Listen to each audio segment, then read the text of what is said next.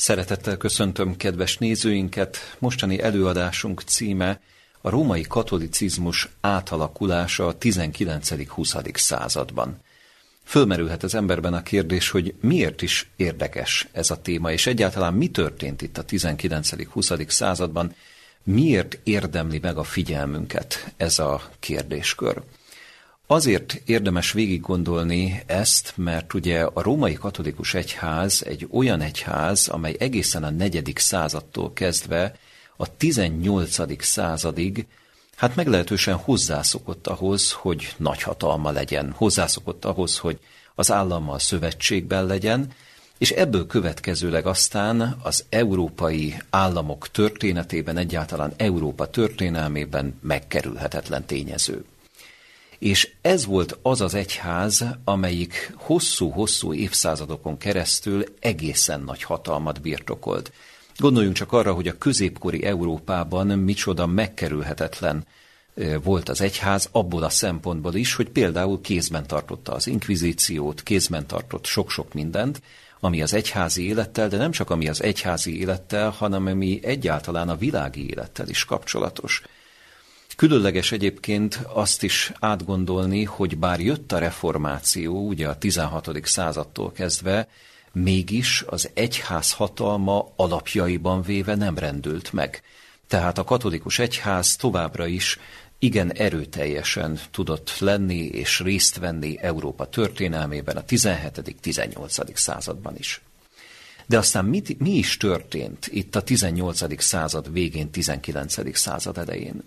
Meg kell, hogy emlékezzünk egy olyan eseményről, vagy esemény sorozatról, a nagy francia forradalomról, amely valójában alapjaiban forgatta föl Európának a működését.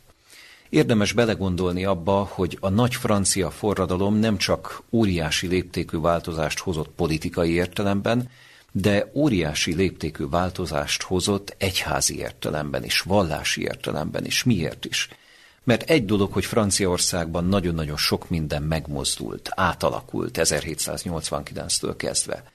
De az is igaz, hogy a forradalomnak bizony volt egy kifejezetten egyház ellenes éle, ami igazán meglepő annak fényében, hogy a franciák és elődeik, a frankok az egyház leghűségesebb leánya voltak. Így mondták ezt korábban is, így mondjuk ezt ma is, hiszen nagyon-nagyon régre visszatekint az a szövetség, amelyet ők kötöttek egymással. De különleges módon a 18. század végén, tehát a francia forradalomban az állam az egyház ellen fordult. És ez volt az a fordulat, ami nagyon-nagyon elgondolkodtatta az akkori szereplőket is egész Európa szerte, hogy tulajdonképpen mi is ennek az oka. És hogyha az okokat keressük, akkor itt bizony megfogalmazhatjuk azt is, hogy hát igen, az egyház és az állam szoros szövetségben volt Franciaországban, na de ez a szoros szövetség, ez bizony milliók halálával vagy éppen elültözésével járt.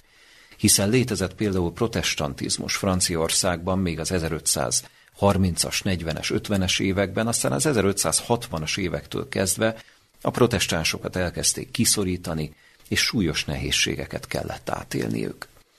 Különleges módon tehát 1789-től kezdve, mintha a francia nemzet azt mondta volna, hogy ebből elég volt, elég a középkorból, elég az állam és az egyház összefonódásából, és egy olyan esemény sorozat vette kezdetét, amely tényleg megrendítő volt az egyház számára.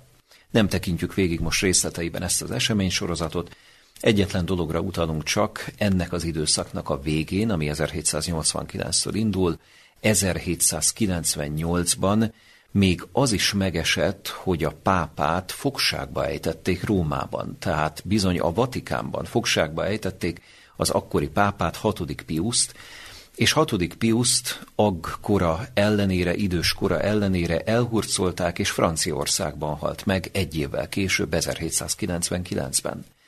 Döbbenetes változás volt ez, mert még egyszer ne felejtsük el, a hatalmas és dicsőséges római katolikus egyház, amely tényleg páratlan volt a maga nemében, a középkor idején különösen, olyan csapás sorozatot kényszerült elszenvedni, hogy hát igen-igen nehezen tért magához az egyház ebből a csapás sorozatból. Mi is jellemezte az egyházat a 19. században? Fordítsuk akkor most figyelmünket erre a kérdésre, erre a témára, és érdemes átgondolnunk azt, hogy igen, a 19. század már egy egészen másfajta időszak, mint a 18. század. 18. századra azt lehet mondani, hogy bizonyos értelemben a középkor vége. A 19. század sok-sok mindenben újat hoz. Újat hoz például a szabadságjogok tekintetében hiszen az emberek figyelme ráirányul arra, hogy bizony az embernek vannak elidegeníthetetlen jogai, vele született szabadságjogai, lelkiismeret és vallásszabadságot lehet itt említeni például, vagy akár a sajtószabadságot, akár az oktatás szabadságát, akár a gyülekezés szabadságát. Na, ezek azok a mozgalmak, ezek azok a szabadságjogok vagy eszmék, amelyek bizony gyökeresen átalakítják az európai életet, az európai berendezkedést, és most fordítsuk figyelmünket az egyházra, az egyház ezzel nagyon-nagyon nehezen tud mit kezdeni. Mit kezd az egyház egyáltalán Franciaországgal, azzal az országgal, amelyel hosszú-hosszú időn keresztül szövetségben volt, de aztán amelyik kilépett ebből a szövetségből. 1801-ben például kötnek egy konkordátumot egymással, de ez nem nyugtatja meg az egyházat, hiszen az egyház az eredeti középkori jogaiba már nem helyeztetik vissza. Államvallásnak nem ismerik el a római katolikus egyházat Franciaországban. Vagy említhetnénk 1804-et is, különleges mozzanat ez, és érdemes egy kicsit kitérni erre, hogy 1804-ben a híres Napóleont, azt a Napóleont, akiről meggyőződésem, hogy mindannyian hallottunk már, hiszen tényleg óriási formátumú uralkodó volt, Szóval ezt a Napóleont császárá koronázzák. De hogy is történik ez a bizonyos császárá koronázás? 1804 ez egy különleges évszám ebben a tekintetben, hiszen a császár, a leendő császár Napóleon magához hívatja a pápát, aki ekkor hetedik Pius volt, és hetedik Pius kezéből a koronázási ceremónián kiveszi a koronát, és a saját fejére helyezi ezzel is jelzi, hogy a hatalmának ő saját maga a forrása, tehát nem mástól kapja ezt a hatalmat, nem más segítségével lépő trónra, hanem a saját erejéből, abból az erőből, amit ő magának tulajdonít, és innentől kezdve megkoronázza magát, meg megkoronázza a feleségét is. Na most ez hetedik Piusnak, az akkori pápának egyébként mélyen megalázó volt, de tűrnie kellett azt, amit ugye itt mint egy, mint egy érdekes jelenetként, különleges jelenetként ő átélt, hiszen 1804-ben már más idők jártak, mint mondjuk 100 vagy 200, pláne 500 vagy 1000 évvel azelőtt. Hogyan is reagál mindenre az egyház? Mert megaláztatások és nehézségek sorozata az egyház számos veszteséget kényszerül elszenvedni, különösen Franciaországban, de aztán fokozatosan egyébként egész Európa szerte, Apropó a veszteségekről még egy adalék.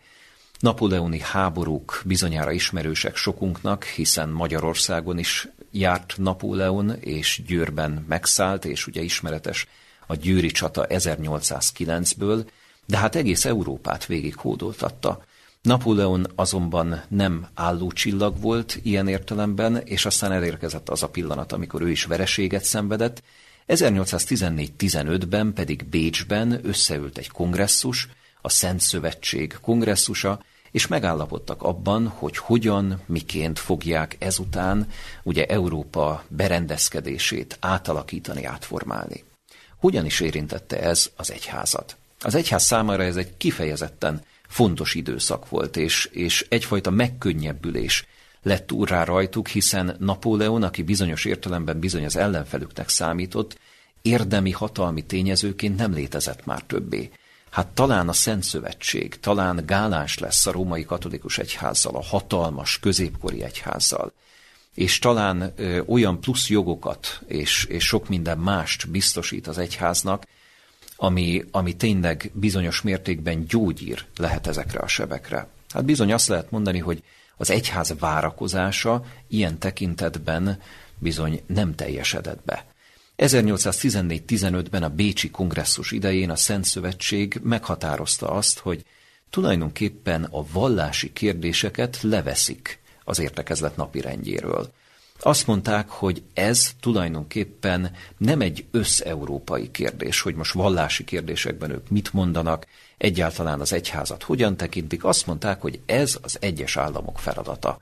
Kössenek egymással konkordátumokat. Az egyes államok, meg a római katolikus egyház, és onnantól kezdve ugye akkor ki lehet alakítani azt a modellt, amit az adott államok éppen a legjobbnak látnak.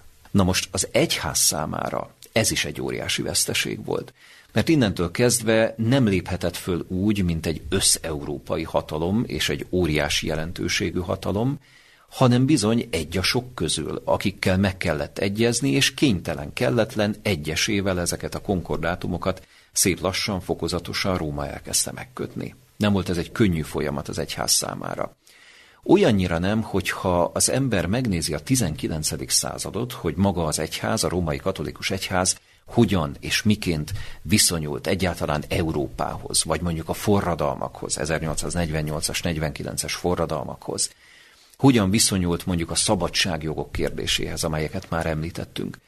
Azt látjuk, hogy az egyház véghetetlen ö, csalódottsággal, sértődöttséggel, elzárkózással reagált mindarra, ami körülötte történik. Döbbenetes az is egyébként, ugye a lelkismeret és vallásszabadságot említettük, hát ez aztán igazán érinti a Biblia mondani valóját, amely hitet tesz természetesen a lelkiismeret és vallásszabadság eszméje mellett, Szóval a lelkiismereti és vallásszabadság eszméjét a 19. században bizony őrültségnek nyilvánította az egyik pápa az egyik bullájában. Vagy éppen úgy ítélt, ítélték el, mint az eretnekség csatornáit. Tehát igazából ezekre nincs is szükség, ezekre a szabadságjogokra, mert hát ezeken tud ömleni az eretnekség, mint a csatornán keresztül, a csatornán keresztül, Hát szóval a hideg borsózott a Vatikánban olyan értelemben, hogy most valamiféle szabadságjogokat biztosítsunk az embereknek, szóba sem akartak ezzel állni.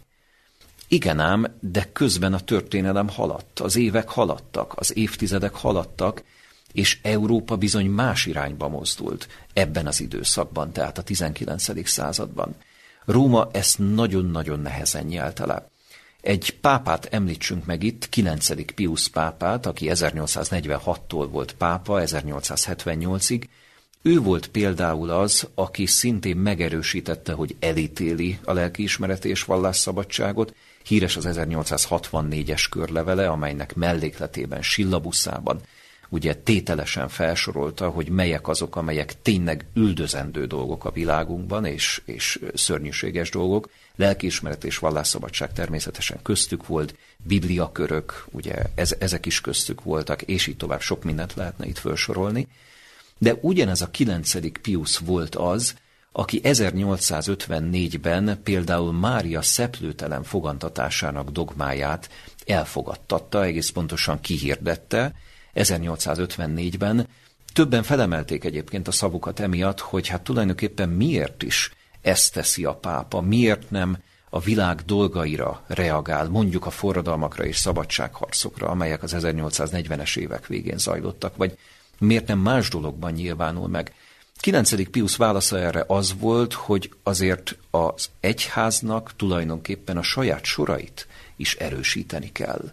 Egyfajta befelé fordulás jellemezte az egyházat. Egy olyasfajta befelé fordulás, amely bizony ebből a sértődöttségből fakadt, ebből az elzárkózásból fakadt, és ennek aztán az lett a következménye, hogy az egyház nem is akart tudni szinte a külvilágról, nem is akart kommunikálni a külvilággal, azért, mert ugye hozzá volt ahhoz szokva, hogy ő nagyhatalmú, a középkorban mégiscsak óriási szerepet töltött be. Mi ez az egész 19. század, mi ez az újkor? Nem tudott ezzel mit kezdeni az egyház. 1854-et említettük, ha megnézzük ennek az enciklikának a szövegét, ahogyan kihirdetik ezt a dogmát, hát bizony vaskosan visszaköszönnek ebben a régi középkori fordulatok, fenyegeti azokat, akik másként gondolkodnak erről a kérdésről, és egyáltalán érződik belőle az, hogy az egyház inkább magával foglalkozik, inkább a saját tanításaival foglalkozik, de a világhoz nem akar szólni, nem is tud szólni. 9. Pius idején rendezték meg az első vatikáni zsinatot is, Hát túlzás nélkül állíthatjuk, hogy az egyik legbotrányosabb zsinat volt a zsinatok történelmében, ugyanis 1869-70-ben zajlott le ez az első vatikáni zsinat, és ennek az volt a célja, hogy a pápai tévedhetetlenség dogmáját, vagy csalatkozhatatlanság dogmáját ezt elfogadják, és aztán ezt kihirdessék. Na most ez meg is történt a zsinaton, azonban a zsinaton volt ennek egy komolyabb ellenzéke ennek a tanításnak, akik tiltakoztak ez ellen, hogy ezt azért nem kéne 1869-70-ben a pápai tévedhetetlenségről kiadni egy dokumentumot, de 9. Pius hajthatatlan volt, nem lehetett vele szót érteni. Akik tiltakoztak, különleges módon egyébként magyarok is voltak köztük, tehát magyar püspökök, főpapok, osztrákok szintén, németek szintén, ők egy idő után úgy látták jónak, hogyha ők hazamennek a zsinatról. És ilyen módon a zsinat bár elfogadta ezt a tanítást, amely tehát azt mondja ki, hogy ha a pápa hit és erkölcs dolgában az ő tanítói székéből, tehát ex katedra megnyilatkozik, akkor tévedhetetlen. Ez lett tehát a pápai tévedhetetlenség tana, ezt ekkor fogadták el, 1870-ben, de mennyire érdekes egyébként, hogy akik leginkább tiltakoztak ebben a tiltakozásban, protestálásban, nevezzük így ezt a, ezt a különleges eseménysorozatot, ebben bizony meg is maradtak. A zsinat után is, tehát 1870 után is, ugyanis ezt sokáig ki sem hirdették, például magyar templomokban vagy máshol, ahol tiltakozó püspök volt, főpap volt, aki nem értett egyet ezzel a dogmával. Minden esetre ezt azért elfogadták, meghozták ezt a határozatot, és 9. Pius 1878-ig pápa volt, és végig, élete végéig, uralkodása végéig el volt foglalva azzal, hogy hogyan, miként erősítheti meg az egyház sorait, az egyház berkein belül mit tud tenni, de az, hogy mi a helyzet a világban körülötte, nem tudta feldolgozni az egyház, szinte felfogni sem, hogy mennyire megváltozott körülötte a világ.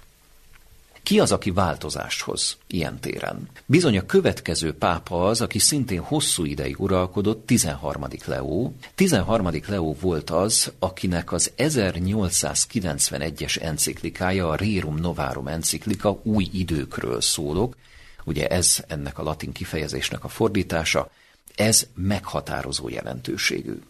Ugyanis 13. Leó fölmérte, hogy az embereket valamilyen módon meg kell, hogy szólítsa az egyház. Nem lehet a végtelenségig ugye ezt a fajta elzárkózást gyakorolni, és, és egyáltalán tudomást nem venni arról, hogy mi is történik a világunkban. 1891-ben kiadta ezt az enciklikát, amelyben jelezte a pápa, hogy ő nyitott a szociális kérdésre, nyitott a munkás kérdésre, egyáltalán szólni kíván, például a munkássághoz, ne felejtsük el, hogy már a 19. században egyre csak növekszik azok aránya, akik ugye kifejezetten munkásoknak tekinthetők, tehát egy új társadalmi réteg megjelenik, nem ekkor, már korábban, de az egyház ekkor jutott el arra a pontra, hogy igen, meg is szólítja ezt a, a bizonyos munkás réteget, és egyáltalán jelzi a, a pápa, hogy egyfajta nyitottság van az ő szemléletében, és szeretné megszólítani, és valamilyen módon az egyház tanítását kifelé is képviselni az emberek számára. 13. Leó tehát az, aki ezt megteszi, de követői ilyen értelemben kevéssé akadnak. A 20. századot, ha megnézzük, akkor azt látjuk, hogy a pápaság esetében ez a fajta elzárkózás továbbra is megvan.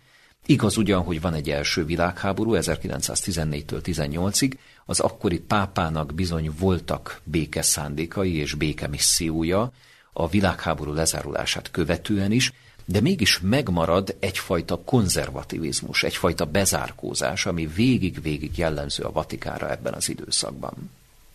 Ha vetünk egy pillantást arra, hogy egyáltalán milyen állapotban volt az egyház mondjuk gazdasági értelemben, akkor azt látjuk, hogy a 20. századra tulajdonképpen az egyház egyre fokozatosan, de egyre nehezebb helyzetbe került. Feljegyzések is vannak arról, hogy az 1910-es, 20-as évek fordulóján bizony a Szent Péter bazilika egyes részein is olyan állapotok uralkodtak már, hogy az egyháznak egy rendesebb tatarozása sem futotta, mert, mert annyira kiürült a kincstár. Tehát elapadtak lassan ugye az egyház bevételei, az emberek sem voltak annyira nyitottak már az egyházra, tehát Európa sok országában az egyház visszaszorult, Éppen ezért a Vatikánban idézőjelbe téve megkondították a vészharangokat, és azt mondták, hogy azért itt változásra van szükség, ez így nem mehet tovább. És ennek a változásnak a jegyében tették meg azt, hogy azt mondták, hogy akárhogyan is, de ki kell egyezni Olaszországgal, azzal az Olaszországgal, amely ugye körülvette Rómát, körülvette a Vatikánt is, és azzal az Olaszországgal, amely 1870 óta egységes volt már. Ez nem volt egy könnyű folyamat, ez a bizonyos kiegyezés, de minden esetre évek alatt sikerült tető alá hozni ezt az egyezményt. Ez lett 1929-ben a Lateráni Egyezmény, Mussolini és az akkori pápa 11. Pius kötötték egymással, tehát 1929. februárjában. Na most ennek az egyezménynek bizony lett egy nagyon komoly hozadéka az egyház számára, mégpedig a gazdasági megerősödés. Tehát eddig nem ez jellemezte az egyházat. Eddig sokkal inkább a fokozatos, nagyon lassú, de mégiscsak azt lehet mondani, hogy elszegényedés, és a 20. század elejére már ott tartunk, hogy bizony lassan anyagi gondjai lettek a Vatikánnak és a pápaságnak, de ez a, az egyezmény bizony komoly bevételhez juttatta az egyházat. Az olasz állam vállalta azt, hogy egyszeri nagyobb összeget ad a Vatikánnak, Egyáltalán elismerték a Vatikánt, nagyon hányatott sorsú volt a Vatikán ebből a szempontból, ugye, amelyik egy mini államnak mondható, az egyház számára ez rendkívül fontos volt, nemhogy évszázadok, évezredek, több mint egy évezrede óta, hogy legyen államisága is a római katolikus egyháznak, tehát nem csupán egyházról beszélünk, nem csupán egy nemzetközi szervezetről beszélünk, hanem egy államalakulatról beszélünk. 756-tól kezdve létezik ez a bizonyos államalakulat, de a 19. században hol engedték a létezését, hol gátolták a létezését a hatalmak, tehát nagyon nehéz sorsa volt a Vatikánnak ebből a szempontból. 1929 azonban egy biztos pont ebben a tekintetben, úgy tűnik tehát gyakorlatilag, hogy ez a fajta seb, nyugodtan lehet ezt így is nevezni, ez a fajta seb, amit, amit ugye égő sebnek nevez még egy történész is, magyar történész is, az 1930-as években, ez bizony begyógyult. És 1929-től kezdve a Vatikánnak nem csak államisága van újra, hanem ami a lényeg, nagyon komoly bevételi forrásokhoz jut. Na most ezt a bizonyos bevételi forrást, ezt még csak tetézte az, hogy 1933-ban Hitlerrel is ki tudott egyezni, ez a bizonyos 11. Pius, az akkori pápa. Igaz ugyan, hogy ettől még súlyos nehézségekkel kellett, hogy szembenézzenek a német katolikusok is, hiszen Hitler uralma borzalmas időszakot hozott Németországban, sok-sok társadalmi rétegre nézve, de az is igaz, hogy bizony az egyháznak ez is egyfajta bevételt jelentett, tehát tulajdonképpen a, a pénzállománya és egyáltalán sok-sok minden tekintetében a vagyona azt tudott gyarapodni. Mennyire érdekes egyébként, hogy amíg Európa a borzalmas második világháborúban volt és küzdöttek egymással az államok katonai értelemben, és ugye rengetegen haltak meg, 1942-ben a Vatikánnak volt figyelme arra, hogy létrehozza az úgynevezett Vatikáni Bankot. 1942 óta létezik Vatikáni Bank, azóta is egyébként, de hát azt sem hallgathatjuk el, hogy a Vatikáni Bank működését egy idő után bizony botrányok sorozatai kísérték, e, egész pontosan az 1960-as évek végétől a 70-es, 80-as, 90-es években. Tehát azt lehet mondani, hogy ezek a, a botrányok nem álltak meg, mai napig is sok-sok tisztázatlan kérdés van a Vatikáni Bank körül. Egy dolog azonban bizonyos.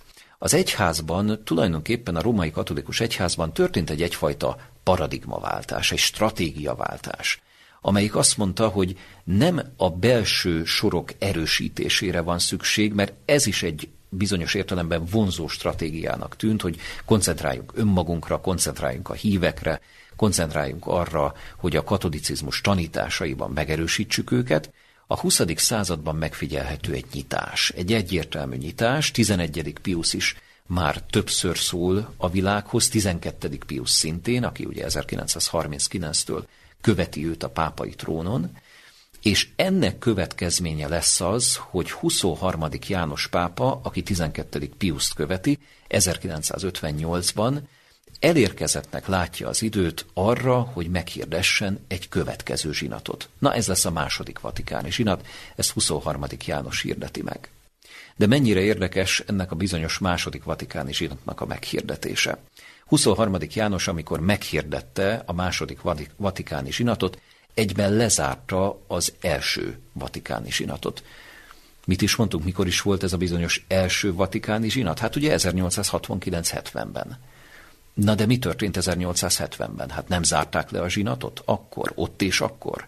Tehát a pápai tévedhetetlenség tanítását miután elfogadták, nem történt meg egyfajta lezárás itt a, a zsinat esetében? A válasz bizony erre az, hogy nem. Nem történt meg a lezárás. Mert annyira nagy hullámokat vetett a zsinat, annyira nehéz volt kezelni mindazt, ugye a katolikus egyházban, ami az első vatikáni zsinat következménye, következményei voltak, hogy bizony ehhez a kérdéshez az egyház egyszerűen nem mert hozzányúlni. Mert pontosan tudták, hogy nagyon-nagyon komoly vihart kavarna, vagy kavarhatna, hogyha adott esetben ezt a, a, a zsinatot megbolygatják, hogy most akkor mi is a helyzet az első vatikáni zsinattal. 23. János viszont egy huszárvágással azt mondta, hogy most akkor lezárjuk ezt a zsinatot, 91 évvel a tényleges lezárás után, tehát 1961-ben lezárta a zsinatot, és meghirdette a második vatikáni zsinatot. Ez a második vatikáni zsinat 1962-től 65-ig tartott. És a másod, második vatikáni zsinat esetében azt lehet mondani, hogy ez egy bizony korszakos jelentőségű zsinat, de mégiscsak ebből a szempontból maga a zsinat, az bár meghatározó jelentőségű, de mégsem hozott újdonságot az egyház tanításában. És itt érkezünk el tulajdonképpen a gondolatmenetünk lényegéhez. Mert ha föltesszük azt a kérdést, hogy egyáltalán mozdult-e valamit az egyház, vagy változott-e valamit az egyház tanítása, Hát ugye, ha a második vatikáni zsinatra gondolunk, itt azért sok dokumentumot kiadtak. Azért mégiscsak az egyház olyan dolgokban nyilatkozott meg, amilyenekben eddig nem. Például határozatot hoztak az ökumenizmusról. Nyilatkozatot adtak ki a vallásszabadságról, igen, arról a vallásszabadságról, amit még a 19. században súlyos kritikával illettek, és, és jelezték azt, hogy semmiféle szükség nem lenne vallásszabadságra, vagy egyáltalán ezekkel a kérdésekkel foglalkozni, vagy, vagy egyáltalán ezt engedélyezni ilyen módon. 20. században, tehát a második vatikáni zsinat idején már ott tartunk, hogy igen, az egyház is foglalkozik ezzel a kérdéssel, beszél a vallásszabadságról, és sok-sok tekintetben bizony azt lehet mondani, hogy, hogy igen, egyfajta változás megfigyelhető, de van-e valódi változás? Miben van még változás? Változás van például abban, ahogy az egyház a világhoz viszonyul, például a diplomácia tekintetében. Ha lehet még fokozni a diplomáciai erőfeszítéseket, akkor erre bizony azt lehet mondani, hogy igen, az egyház életében ez a fajta diplomáciai tevékenység ez egyre erőteljesebb lett. 23. János maga nem sok ideig tudott uralkodni, uralmon lenni, 1963-ig tehette ezt, de 1963-tól kezdve hatodik Pál lépett a trónra, és egészen 1978-ig volt pápa. Ő volt az a pápa, aki a keleti politikájával nagyon nagy mértékben hozzájárult ahhoz, hogy egyfajta párbeszéd alakuljon ki a keleti blokk, köztük Magyarország, ugye a Szovjetunió és, és azok az országok, amelyek az érdekszférájába tartoztak, tehát köztük Magyarország, és a Vatikán között elindult tehát a párbeszéd, elindult a kapcsolat felvétele, kapcsolatkeresés. Hatodik Pálnak ebben óriási szerepe volt, és természetesen az ő államtitkárának is, Agostino Casarolinak. Na most hatodik Pál volt az, aki a második vatikáni zsinatot tovább vitte, ugye az ő idején zárták le 1965-ben, és a második vatikáni zsinatra azt mondhatjuk, hogy igen, sok tekintetben nyitást jelentett, csak egy pici érdekesség, ami már napjainkat is érinti, például az anyanyelvű misézést innentől kezdve vezetik be a római katolikus egyházban, tehát addig a liturgia kizárólag latinul zajlott, onnantól kezdve már anyanyelvi misézésre is volt lehetőség, Mennyire döbbenetes, hogy ugye 20. századig kellett erre várni, de hát az egyház hivatalos nyelve volt a latin, a mai napig is egyébként, de ilyen értelemben ezt a fajta misézést, ezt háttérbe szorította a második vatikáni zsinat. Szóval a hatodik Pál volt az, aki igen folytatta a zsinat örökségét, megértette a nyitás jelentőségét, és megértette azt, hogy, hogy az egyház, hogyha eredményt szeretne elérni, akkor bizony meg kell, hogy szólítsa az embereket. Az emberek megszólítása megtörtént, és ugyanezt a hagyományt folytatja második János Pál is. Azért emlékezzünk meg 1978-ban első János Pálról is, aki ugye mindössze 33 napig volt pápa, egészen különleges az ő története, és mennyire különleges az, hogy amikor a Vatikáni Bank kapcsán reformokat jelentene be, éppen azon az éjszakán hal meg, ugye egy, egy tisztázatlan haláleset következtében, rendkívül hamar ö, ért véget az ő élete, és ilyen értelemben bizony a, a pápai működése is 33 nap után tehát mindössze, de második János Pál, aki 1978-ban tróra lép, ugyanezt az irányvonalat folytatja, határozott diplomáciával szorgalmazza azt, hogy igen, az egyház egyrészt ápoljon kapcsolatot a világgal, másrészt pedig, ugye, hogyha végig gondoljuk, hogy melyik időszakra is esett az ő pápasága, akkor bizony azt tudjuk mondani, hogy 1978-at követően a pápának tevékeny szerepe volt abban, hogy a, a Szovjetunió és a hozzátartozó országok ilyen értelemben nem csak, hogy párbeszédben legyenek a Vatikánban, hanem lehetőség szerint a keleti blokk összeomoljon. Még akkor is elmondhatjuk ezt, hogy második János Pálnak volt ebben szerepe, ha nem is volt annyira jelentős ez a szerep, hiszen az összeomlásnak elsősorban gazdasági okai voltak. De előadásunk vége felé érdemes föltenni azt a kérdést, hogy tulajdonképpen akkor mi is változott az egyházban. Tehát itt az elmúlt két évszázad alatt, amit így nagyon-nagyon gyors ütemben áttekintettünk. Mert ugye azt tudjuk mondani, hogy hát a tanítás érdemben nem változott. Tehát Róma semmit nem von vissza, a római katolikus egyház nem fordult szembe azokkal a dokumentumokkal, azokkal a, a, a tanításokkal, amelyeket ő vallott, legyenek akár ezek pápai enciklikák, körlevelek. Lásd ugye a lelkismeret és vallásszabadsággal kapcsolatban, ahogyan megnyilvánultak ugye a 19. században. Azt látjuk, hogy a 20. században egyfajta hangsúlyeltolódás ment végbe. Tehát nem mondhatjuk azt, hogy az egyház a tanítását tekintve megváltozott, de az bizonyos, hogy ezt a fajta váltást elsősorban, hát hogyha zenei kifejezést akarnánk használni, akkor áthangszerelésnek mondhatnánk. Az egyház tanítása megmarad, de mégiscsak azt mondhatjuk, hogy igen, bizonyos értelemben változik, mert a köntös, a díszletek, a megnyilatkozási mód sok-sok tekintetben más, de az egyház soha nem mondja azt, hogy igen, valamiben az egyház tévesen tanított, hogy az egyház tanításáért valamilyen módon ugye elnézést kérne, tehát erről nincsen szó. Egyetlen apróságot szeretnék mondani, vagy apró mozzanatot, ami nem is olyan apró dolog, bár ezzel manapság már igazán kevesen foglalkoznak, és kevesen figyelnek föl erre. Létezik egy hittani kongregáció nevű szervezet. Ez a szervezet 1965. december 7-e óta létezik, tehát ekkor hozták létre a hittani kongregációt. Mi ez a hittani kongregáció tulajdonképpen? Hát a hittani kongregáció nem más, mint a Szent Officiumnak a jogutódja. Na most ez a Szent Officium sem hiszem, hogy sokaknak ö, sok mindent mondana. A Szent Officiumot 1542-ben hozták létre, és 1542-ben tulajdonképpen az inkvizíciónak lett ez az a szervezete, amelyik összefogta az egész inkvizíciót. Az inkvizícióról sokat beszélhetnénk, ugye ez volt az a, az, az eljárás, ami ugye a, a szó szó szerint azt jelenti, hogy felkutatás, spanyol eredetű kifejezés, felkutatás, az eretnekek felkutatása. Ez volt tehát az az eljárás, amikor az eretnekeket fel lehetett kutatni, bíróság elé lehetett állítani, el lehetett őket ítélni, és így tovább. Ez hosszú-hosszú évszázadokon keresztül meghatározó volt az egyház életében, az egyház gyakorlatában, és egyház és állam szövetségét tekintve is természetesen. Na most, amikor jött a reformáció, 1517-től kezdve. Egy pillanatra megtorpant az inkvizíció működése, De mégis azt látjuk, hogy elindul az ellenreformáció, harmadik Pál pápa indítja ezt el az 1530-as, 40-es évektől, és már ekkor megalakítják ezt a bizonyos szervezetet, ezt a bizonyos szent officiumot 1542-től kezdve.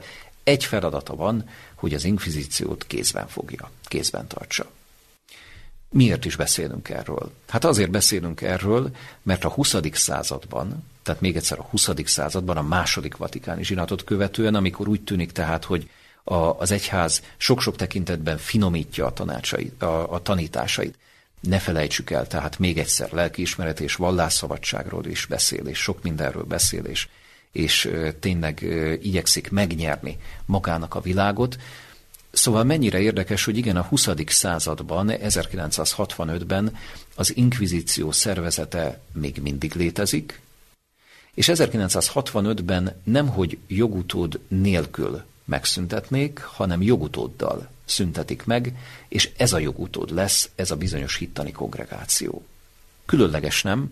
Végigkövettünk most egy utat, elindultunk a francia forradalomtól kezdve, elindultunk onnan, hogy igen, a, az egyház egy nagyon-nagyon nehéz helyzetbe kerül, sokáig, évtizedeken keresztül, vagy akár több mint egy évszázadon keresztül nagyon nehezen tud mit kezdeni ezzel a helyzettel, aztán rájönnek arra, hogy igen, változtatni kell, és ilyen értelemben bizony hangsúlyeltolódásra és, és, és változtatásra van szükség, meg is hozzák ezeket a bizonyos változtatásokat, de lényegileg mi változik? Az egyház tanítása nem.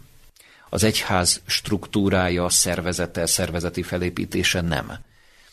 Azt, hogy a, a, a pápára Krisztus helyettesként tekintenek, ez sem változik. Sok-sok minden nem változik. És ott van ez a bizonyos szervezet is, ez sem változik, hogy 1965 után is létezik ez a szervezet, csak éppen más néven, más feladatokkal természetesen, de ezzel is jelzi Róma azt, hogy ő nem fordul szembe a saját történelmi örökségével, nem fordul szembe például az inkvizícióval sem, és sok-sok mindennel nem fordul szembe.